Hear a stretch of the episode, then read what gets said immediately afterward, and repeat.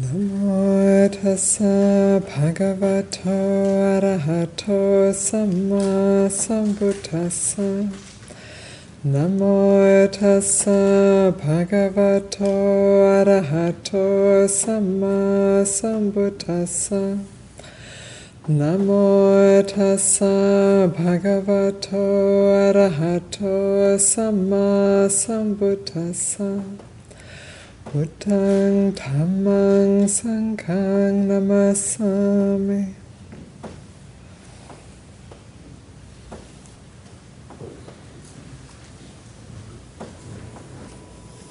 So we're just uh, coming to the end of our first day, full day of the retreat.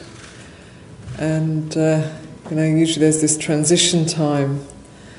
We come from our lives with our thoughts and ideas of what we're going to get from the retreat or experience on the retreat. And uh, I think one of the things that's very important uh, at the beginning is to recognize if we've come here with an agenda. Have we come here with some agenda or something we want to get before we leave? Something we want to accomplish, or maybe we want to go home and report our insights or our realization or what we uh, have attained during these days. So, uh, in my experience, having an agenda like that, it gets in the way. It's the first thing you want to drop and uh, put aside. Because as long as we come into this space, you know, these days of practice together with an idea of what we should get out of it, we're not actually open to what can arise. We're, uh, we're trying to control or direct this time in a, in a way that uh, most likely will be like kind of tripping us up. So when I look at these days, you know, we've got, uh, well, it's now eight days together, eight and a bit. Of sitting together in silence like this. You know, much of the day we're just sitting in silence, moving around in silence. You know, we're with each other, we see each other, but we're not, and we might, uh, you know, make a friendly gesture or, or, uh, or even just, you know, have a, a, a kindly intention without making any uh, like personal connection. We're aware of each other, and we influence each other. Certainly, you know, the fact that we're all sitting here together in this room, it's a support, and it's all in silence.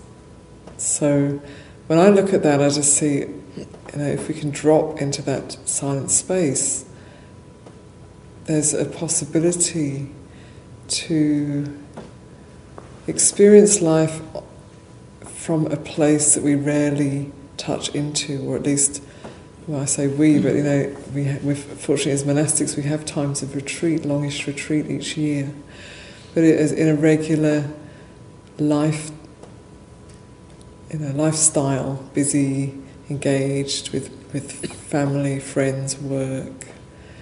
We we don't really allow ourselves to drop into a deeper space, so mm. we're we're functioning from the rational a lot of the time and social.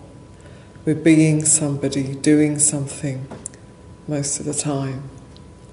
So, this is a, an opportunity to not have to be anyone in particular and not have to do anything other than just follow this very simple schedule, which involves long periods of time of doing nothing very much except perhaps directing our mind in a, in a wholesome way.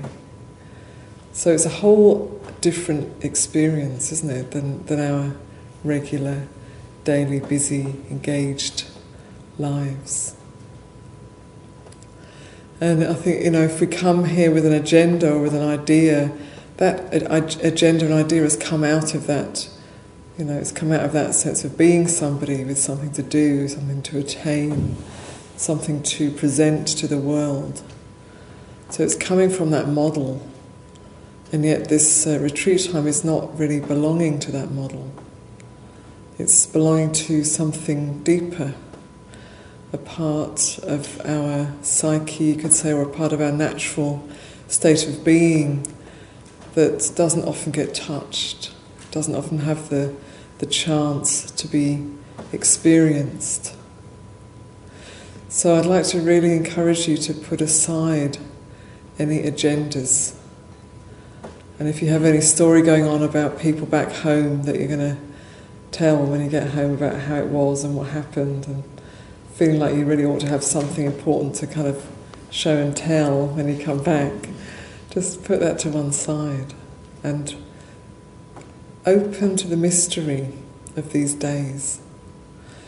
And I, I really like that we're going to be, you know, coming to the end of a year, acknowledging that ending, you know, opening to a new year and carrying on a few days into that year. So it's kind of a lovely overlap. And uh, there's a there's a you know, great potential for letting go, really, in these days. So we're not here to accumulate or become anything greater than we are already. We're here to find again the, the true greatness of being, which doesn't really belong to any of us. So we're, we're here to rediscover the, the natural wisdom which is part of all of us, which is living through each of us. And in order to find that, we have to uh, kind of navigate and, and, find, and find our way through these many thoughts and ideas and uh, strong identifications that we've developed through our lifetime.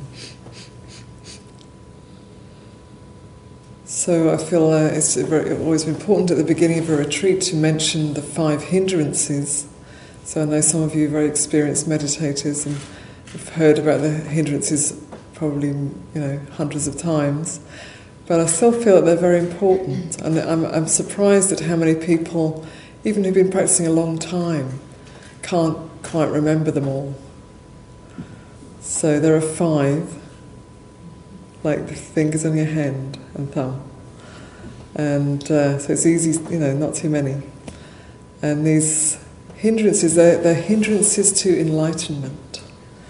So they, they kind of get in the way. They're not, uh, they're not absolute obstacles if we meet them in the right way, but they, they trip us up and they pull our attention in the wrong direction.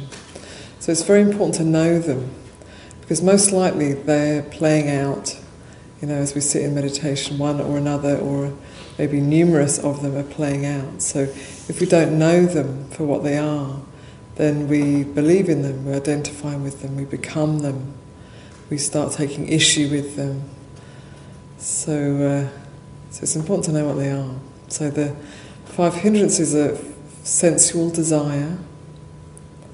So sensual desire can manifest in many ways. It can be in the fantasy realm, which probably on a retreat is the most likely way it will manifest, because there aren't so many options for for it actually to happen. So sensual desire can be, um, you know, the very very blatant one is sexual desire, uh, desire for food, comfort. Um, might be start uh, fantasizing about a nice holiday you could be having if you hadn't booked up for this retreat. You know, these are these are kind of sensual desire. You might be thinking about when can I have a coffee or a cookie, or you know, whatever it is the mind goes to. So this is sensual desire, and it's, it's where, where the mind is pulled away from what is happening now into some dream of some lovely something else that would make my life complete if I could only have it. So uh, I think we've all had plenty of experience of following sensual desire in our lifetime, and uh, so it's worth noticing that here we are, you know, in this situation that we've all you know, made effort to come to and chosen to come to, and sensual desire most likely will arise again. So, re- regardless of the fact that we've we've uh, followed that many times and and uh, you know, had had some gratification through following sense of desire, it doesn't actually go away. It keeps coming back again and again. So following desire does not lead to the end of desire. It leads to more and more desire. And uh, the recommendation of the Buddha is to, when sensual desire arises, is to reflect on impermanence. So we can notice, you know, so like there can be the impermanence of, of for example, gratification. You know, think about the last time you had what you're now kind of, you find yourself dreaming about. You know, the last time you had that, and then uh, that there was for some time a sense of gratification from that. It was great, and then it changes. Or maybe you know we just had Christmas. You know, maybe like a, a wonderful feast been planning for for a long time and, and uh, cooking and then you have this wonderful meal, people come together, you enjoy the meal and then a bit later on you're going, oh, my stomach hurts, I wish I hadn't eaten so much and then the next day you kind of feel, oh, I really, I really shouldn't have had that, whatever it was. So that's, uh, that's how following desire works, you know, it's great for a little while and it's, it's often really at its best just before you actually have what you want. Mm. It's that kind of like, mm, I'm just about to get it. That's often the, like the most perfect point, and then you get it, and then it kind of becomes part of you, and then it's maybe lovely for a little while, and then it starts to have its other aspects. And then there's a, you know maybe putting on weight or getting a, some kind of allergy or whatever it is, you know, on it goes. So to see the whole picture and to recognize impermanence, you know, desire arises, it's there for a while, and it will go on its, it'll fade on its own if you let it. Even it might be very persistent for a while, but it will it will pass. And uh, and then it also, if we follow desire, it's there for a while. It's it's gratified for a while, and then it passes. So the same thing. So to um, contemplate impermanence as a means to calm the, the desiring mind or calm sensual desire.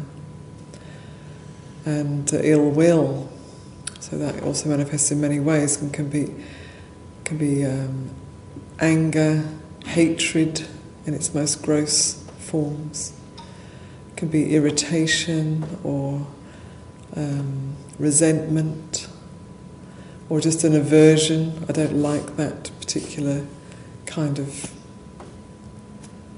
or I don't like that person, or I don't like that sound. You know, just a sort of an aversion to what is going on.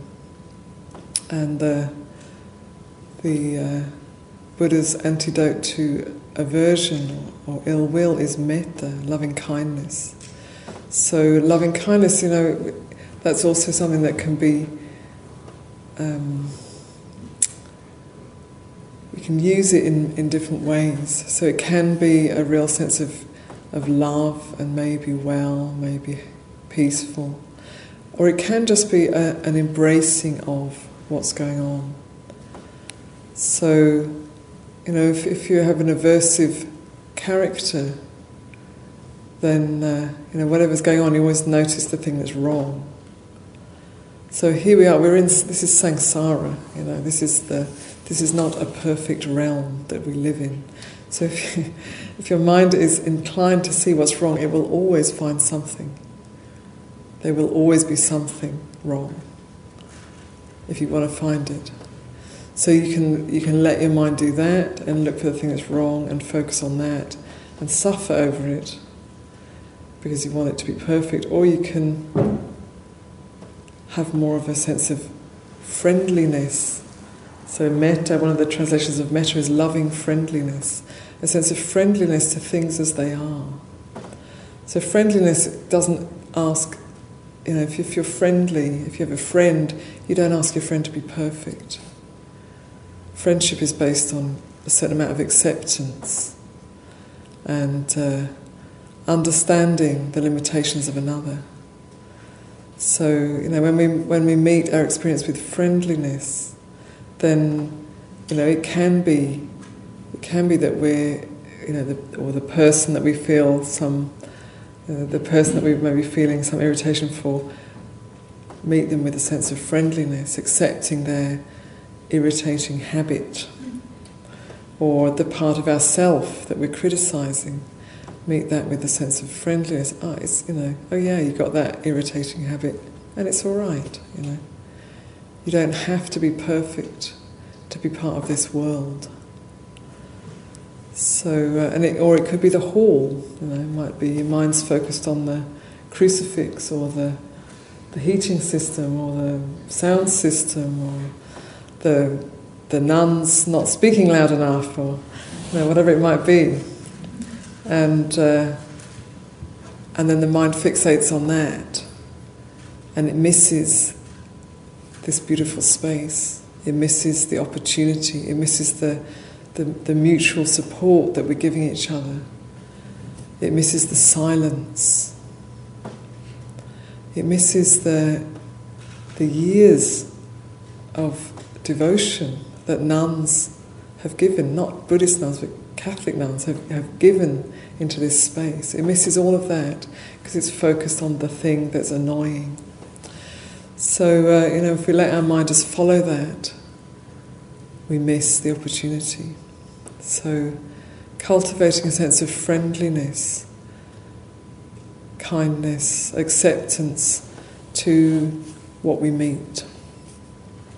And that that includes the sense of irritation and ill will. So I think it's very important not to judge ourselves for being irritable or being angry or having hatred even, you know but to embrace that, to meet that with a sense of kindness and um, acceptance. So it's not uh, letting it spill out, it's kind of held within an awareness that is friendly, accepting, maybe interested. And, uh, and that allows it to transform. So if we're looking for perfection outside, we're always going to be disappointed. It's about perfecting what is inside. So, and that's uh, to be careful when I say that because we can be, uh, you know, we can be very, very set very high uh, expectations for ourselves. We want to be perfect, and then we judge everything that's not perfect. But when I talk about perfection, I mean perfecting in terms of opening and letting go, in terms of returning back to our true nature. So, uh, and and we and we we find our way back to that through meeting these these mind states, these hindrances that I'm speaking about, with wisdom and understanding, and and also kindness, and patiently and steadily working here with the the uh, obscurations of mind that arise again and again. So it's not to, to have this high expectation, but to recognize that our true nature is wise, it is compassionate, it is open. That's our true nature, it is awake. And we forget, we, we fall asleep, we get lost in the stories again and again. So it's finding our way back out of those stories back to what is real. And we might just get little glimpses here and there, but when we glimpse what is real, we recognize it immediately. And then maybe we're lost again in, in the stories, in the judgments, in the criticisms, and then maybe for a moment it opens again. So to treasure those moments, they're precious. Those moments when we see the truth without all of those stories. So, sensual desire and ill will. Um, and then there's restlessness. So, uh, you know, we, here we, we just, most people come from quite busy lives and then we come and sit for long periods of time with very little stimulation. So, it's pretty normal that there's going to be a bit of restlessness going on. And uh, Again, if we, if we uh, just follow restlessness, it gets more and more restless. We get more and more caught in it, and, and it's like we're feeding that energy. And it can be unbearable. If we just get caught and we okay, if I just move a little bit, everything will be all right. And then we move a bit, and it's okay for a minute or two, and then the restlessness starts to come up again. Oh, I just have to just do something, and on it goes, and on it goes. So again, you know, sort of feeding that restlessness just brings more and more restlessness. So, an antidote to that is to focus, so to use concentration. So there's a lot of energy in restlessness, and it's like that energy needs to be directed. It's, it's not so it's not pulling us here and there. So to really focus on the breath, and particularly I would recommend focusing on the out breath that will relieve. It's like the letting go that relieves some of that restless energy. And as we keep focusing and collecting the mind around the breath, that energy that was going into pulling us here and there is, is going into focusing, is, is, is deepening. And it can bring us into very uh, clear and concentrated states. So when restlessness arises, you know, if we, if we keep following it, we just get more and more agitated. But if we can see that this is an opportunity, oh, there's a lot of energy here, this is an opportunity to really focus that energy and see what happens. So explore that when the restlessness comes up. And again, don't judge it. So they say that um, one of the last things to go before you get fully enlightened, I think it's the second to last thing, is restlessness. So we've got a ways to go yet. So when restlessness arises, it's, uh, it's just natural and it can be redirected. That energy can be redirected.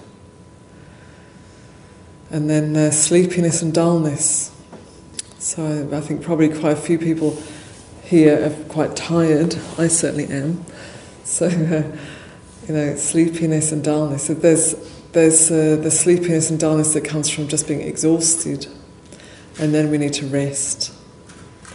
And I think in these first couple of days, you know, you can take a little rest here and there. Don't be too hard on yourself if you nip off in a walking meditation because you're really exhausted and lie down and sleep, it's okay for these first couple of days.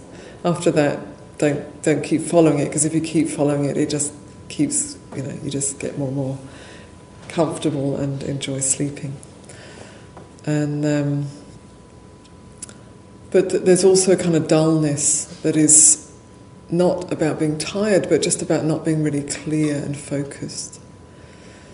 So uh, I did speak a little bit about this earlier, you know, and one of the recommendations is to develop the perception of light.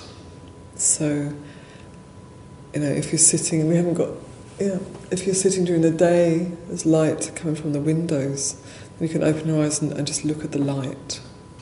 Or you can bring to mind an image like a ball of light and just keep putting your mind on that light, or of a candle just keep putting your mind on that light so you, so you bring, literally bring brightness into your mind that's, that's dull and heavy. And also, you know, things like standing and walking meditation and brisk walking is good if you're sleepy. And you might find that, that uh, even with the most convincing sleepiness, if you, if you keep working at it, if you keep putting effort into uh, like lightening and opening the mind, then there comes a point where it just changes like that. And what felt like an absolute real need to have a sleep is just fallen away, and the mind is, is light. So it's really worth experimenting, and you don't have to be too afraid, you know, that this is the time that we have to experiment. You don't have to follow everything the way you think is, you know, the way you're used to, or you think you should do like this, there's a, there's, there's a chance to, to push past some of your, our perceived limits, limitations. So uh, I encourage you to explore a little bit with these things. Don't believe in them too much because they're not as real as they appear. The mind is, uh, is much greater than we give it credit for. Um, and then doubt. doubt is a tricky one because it, it just uh, feeds on itself really. It gives it's, it's self perpetuating.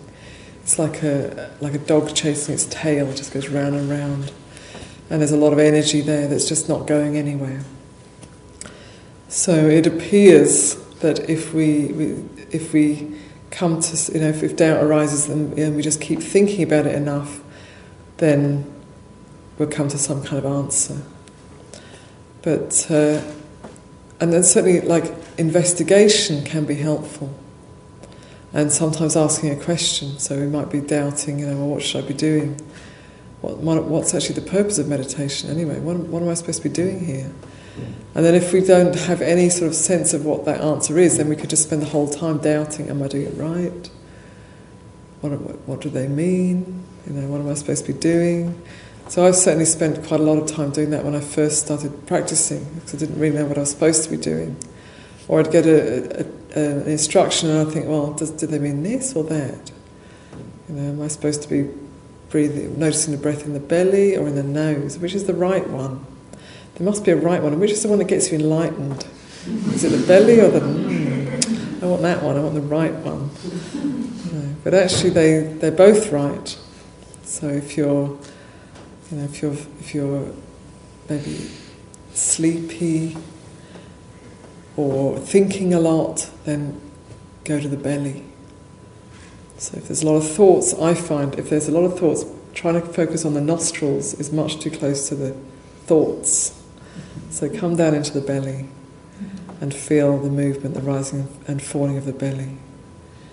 And then if you find that the mind gets really refined and, and collected, then the nostrils, focusing on the tip of the nose, can be really very um, clear, and it can bring a, a, a, like a subtlety of mind and concentration. But we've got to we've got to know well what you know have discernment about where am I starting from, you know, am I because we can read a book about how it's supposed to be, but we don't actually apply that to where we are now. So you've got to use wisdom, our natural wisdom, and where are we starting from? You know, are we starting from already being very developed and having strong um, awareness and concentration, or are we starting from having remembering how that was in the past, but not really being there at the moment? Or have, has our mind always been a little confused and we're not quite sure what to do? So then just stay with belly. And I think one of the, the unfortunate uh, aspects of our Western education system is that it's, it's very hierarchical. So often we think of the like, like the first stages, you know, like like in um, the Buddha's teaching, there are, you know, there's like the core principles of the Dharma, and then there's the core teachings. So the five hindrances is one of the kind of basics. To, to in the beginning, we need to know about the hindrances. We need to know about uh, other teachings that will give the Four Noble Truths and, and mindfulness of, of breathing and so on. And, and it, we can fool ourselves into thinking that they are not really important because they're just beginner stuff. So you kind of skip over those. Oh yeah, the five minutes. Okay, got that. And then you want to get onto something really good, really interesting, really kind of subtle and metaphysical and complex, because that's really you know where it's at. But uh, the Buddha's teaching, as, we've been, as we have said and we will keep saying, is very simple, actually. It's, it's, it's pointing to a very simple truth. And we, we make it more and more complicated. And we miss it, actually, because it is so simple. It is about being fully present with what is happening here and now. And it's about knowing what is wholesome and what is unwholesome and cultivating what is wholesome and rooting out what is unwholesome. It's very, very simple. And yet, it's not an easy thing to do. That's why we spend years working at it. And uh, so, these simple teachings, even if you've been around for a long time and you know all about the hindrances, chances are during this retreat, if, if I don't remind you, if one of us doesn't remind you, You'll get caught at some point believing into, buying into the hindrance as me and mine. So you know, when these hindrances arise, first of all, we have to know them for what they are. So we might be lost in dreaming about some lovely thing we could be doing if we weren't here. And then we catch it. And then probably then we start judging it. Oh, there I go again. I was, you know, fantasizing. Not supposed to be doing that. So actually, then what we've done is we've gone from sensual desire. Immediately, we've gone to ill will. So judgment is ill will. It's a criticism. It it splits us from reality. And what we what we want to do is to know what is going on, to bring what is going on into awareness. So daydreaming happens, fantasizing happens, we catch it. Judging happens, we notice that and make a space around that judgment. Well, there it is again, and look at that. The hindrances are really clever, aren't they? You know, one calls the other one in. Okay, they got me. Come on, quick, quick. You know. and the, but the awareness, if we learn to put our attention on the awareness, the awareness knows all of it. The awareness is like, um, you know, it's like watching the children at their games, and the hindrances are these kids, you know, playing pranks on us, playing tricks, trying to trying to catch us out. And the awareness is maybe a, a kindly parent who's seeing it going on, and it's not scolding them, it's not telling them to shut up it's just seeing it all going on and maybe having a little chuckle and knowing that this isn't the reality. This isn't uh, actually going to do me any harm. It's just a, a, like a, a trick of the mind. It's like a prank of the mind. So this is what we need to develop, this sense of open awareness, seeing the whole thing going on, watching the whole play, the whole drama, play itself out. And the times that we hold on to it and identify with it, and it hurts, or we feel really great for a while. Because we believe that we really are something special, or that we really are something terrible, and we and the awareness knows all of that, and it doesn't believe any of it. It knows it's just the it's just the drama of the mind. It's just a play and it's not uh, the truth of what we are. So, with all of these thoughts, or obviously come feelings, it's not just thinking. So, we feel the pull of desire, we feel the, the heat of anger or irritation, we feel the agitation of restlessness and the heaviness of sloth and the, the, the swirling and whirling of doubt and confusion. We feel all of those things. And then, and the more we identify with them, then the more um, acutely we feel those. So, as Ayya Santacitta was speaking about this morning, it's very important to be able to be with the feelings that arise in our body, and uh, to not be afraid to feel. Because I think this is really at the core of what keeps us caught that we are afraid to feel, we're afraid to be fully sentient. And so, you know, a painful feeling arises and we, we quickly want to get away from it. Or a pleasant feeling arises and we grasp hold of it and we want to become it. So, learning how to recognize when, we grasp, when we're grasping hold and we're attached and identified, and learning how to gradually release that grip and make some space around the feeling. And again, you know, contemplating impermanence, knowing that things change, is a real great support in this. Because uh, if we think that feeling is who and what we are, and it's going to be there forever, then it's scary.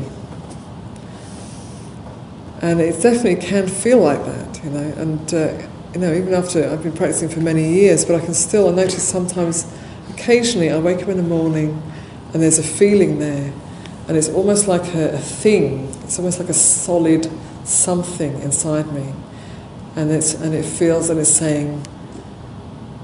I don't know. It says they say different things, but let's say it's saying, um, "Who do you think you are? Who do you think you're fooling?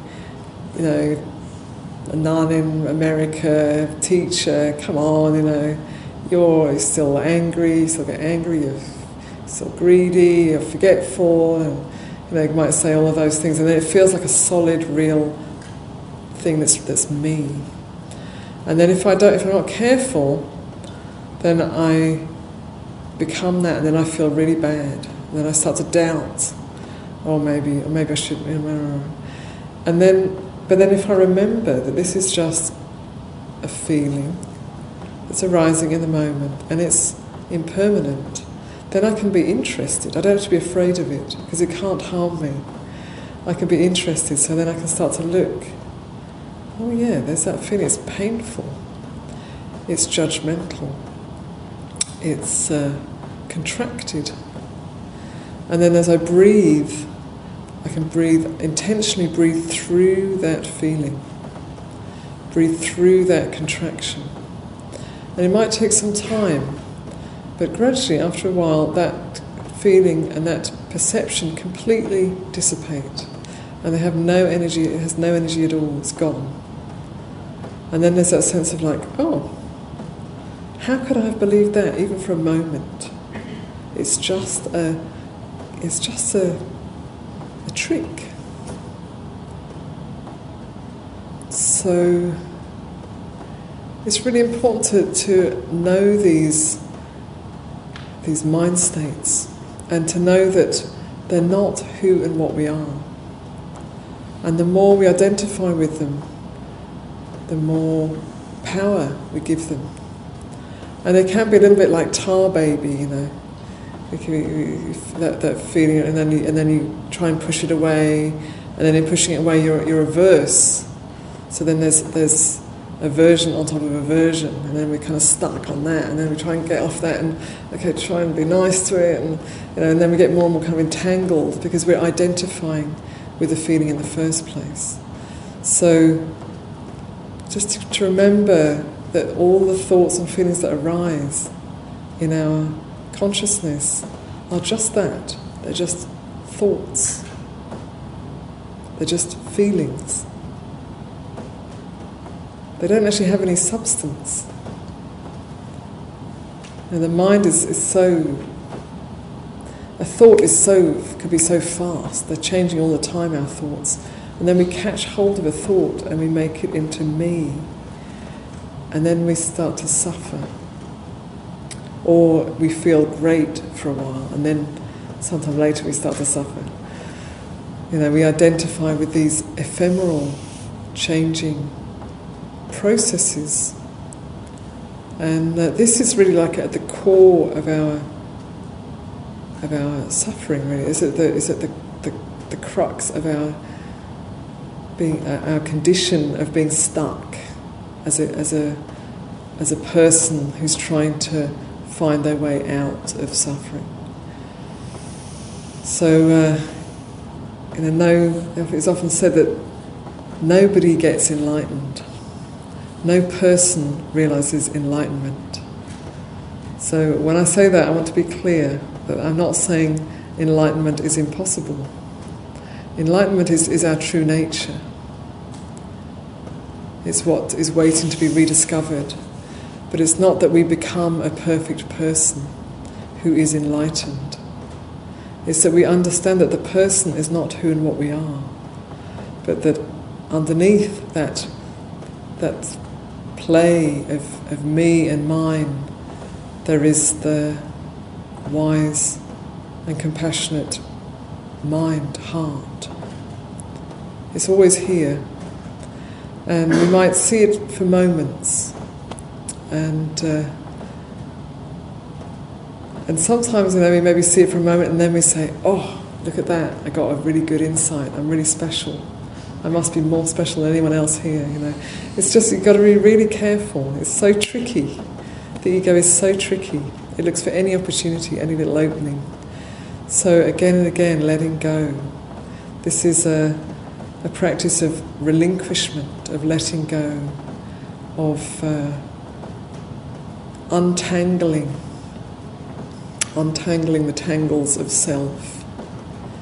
And we need to be very patient and interested and compassionate in this process. Because it's, it's not easy and it takes time and we get tripped up again and again. But every time we see that we've been caught or that we've, we've grasped and identified, every time we see that, that's a moment of awakening. That's a precious moment. And often what we do is, and I'm saying it often, but I'm going to say it again, often what we do is, you know, we have that moment of awakening and realization and mindfulness, and then we judge the fact that we weren't mindful a moment before. So we don't have to do that. We can, we can really appreciate the, that moment of, of clarity when it arises and encourage ourselves instead of banging ourselves over the head again and again. So this life is very, uh, I would say, this life is very precious, and it's short. We never know when it's going to end, and even with the best of intentions, you know, we find ourselves getting pulled off track, right, left, and centre.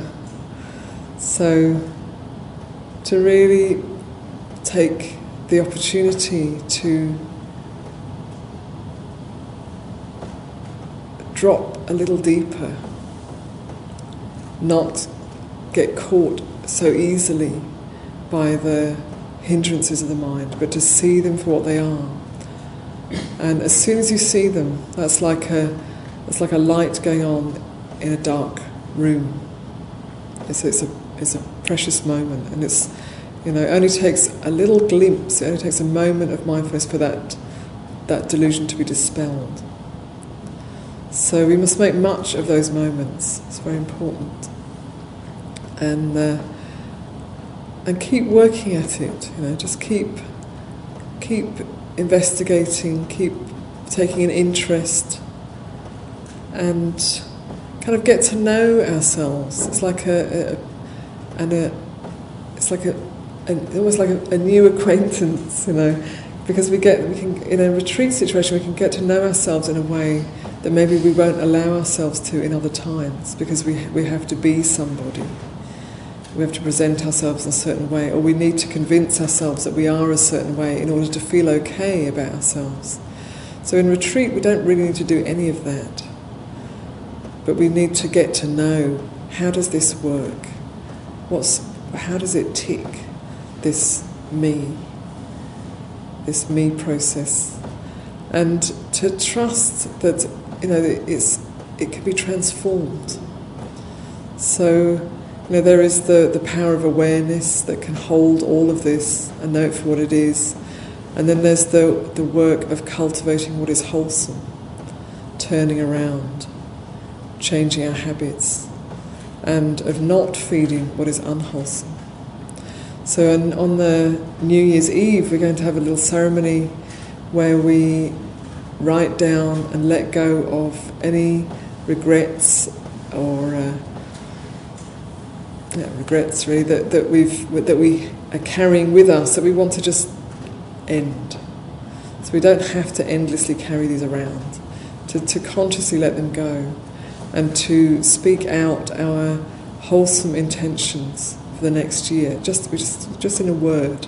So we home it down to one word. And uh, you know, we, ha- we have to, obviously it's not like a magical ritual where suddenly all of our things we did wrong in the past have gone and we we are what we want to be in the future. We have to put the energy in.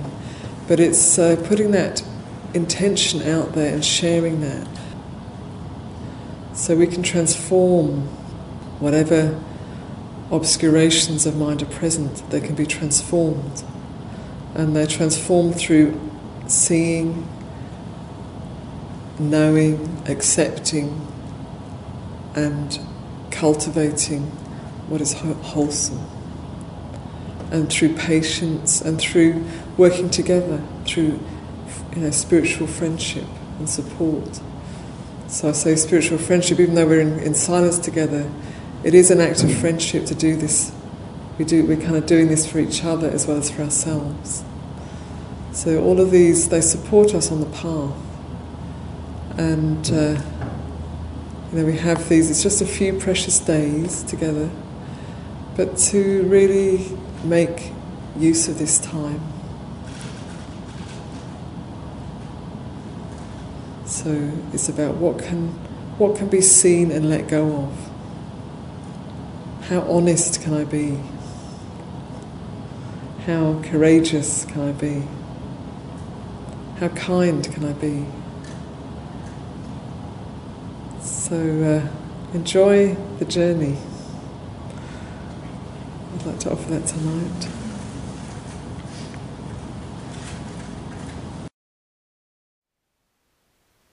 Thank you for listening. To learn how you can support the teachers and Dharma Seed, please visit dharmaseed.org slash donate.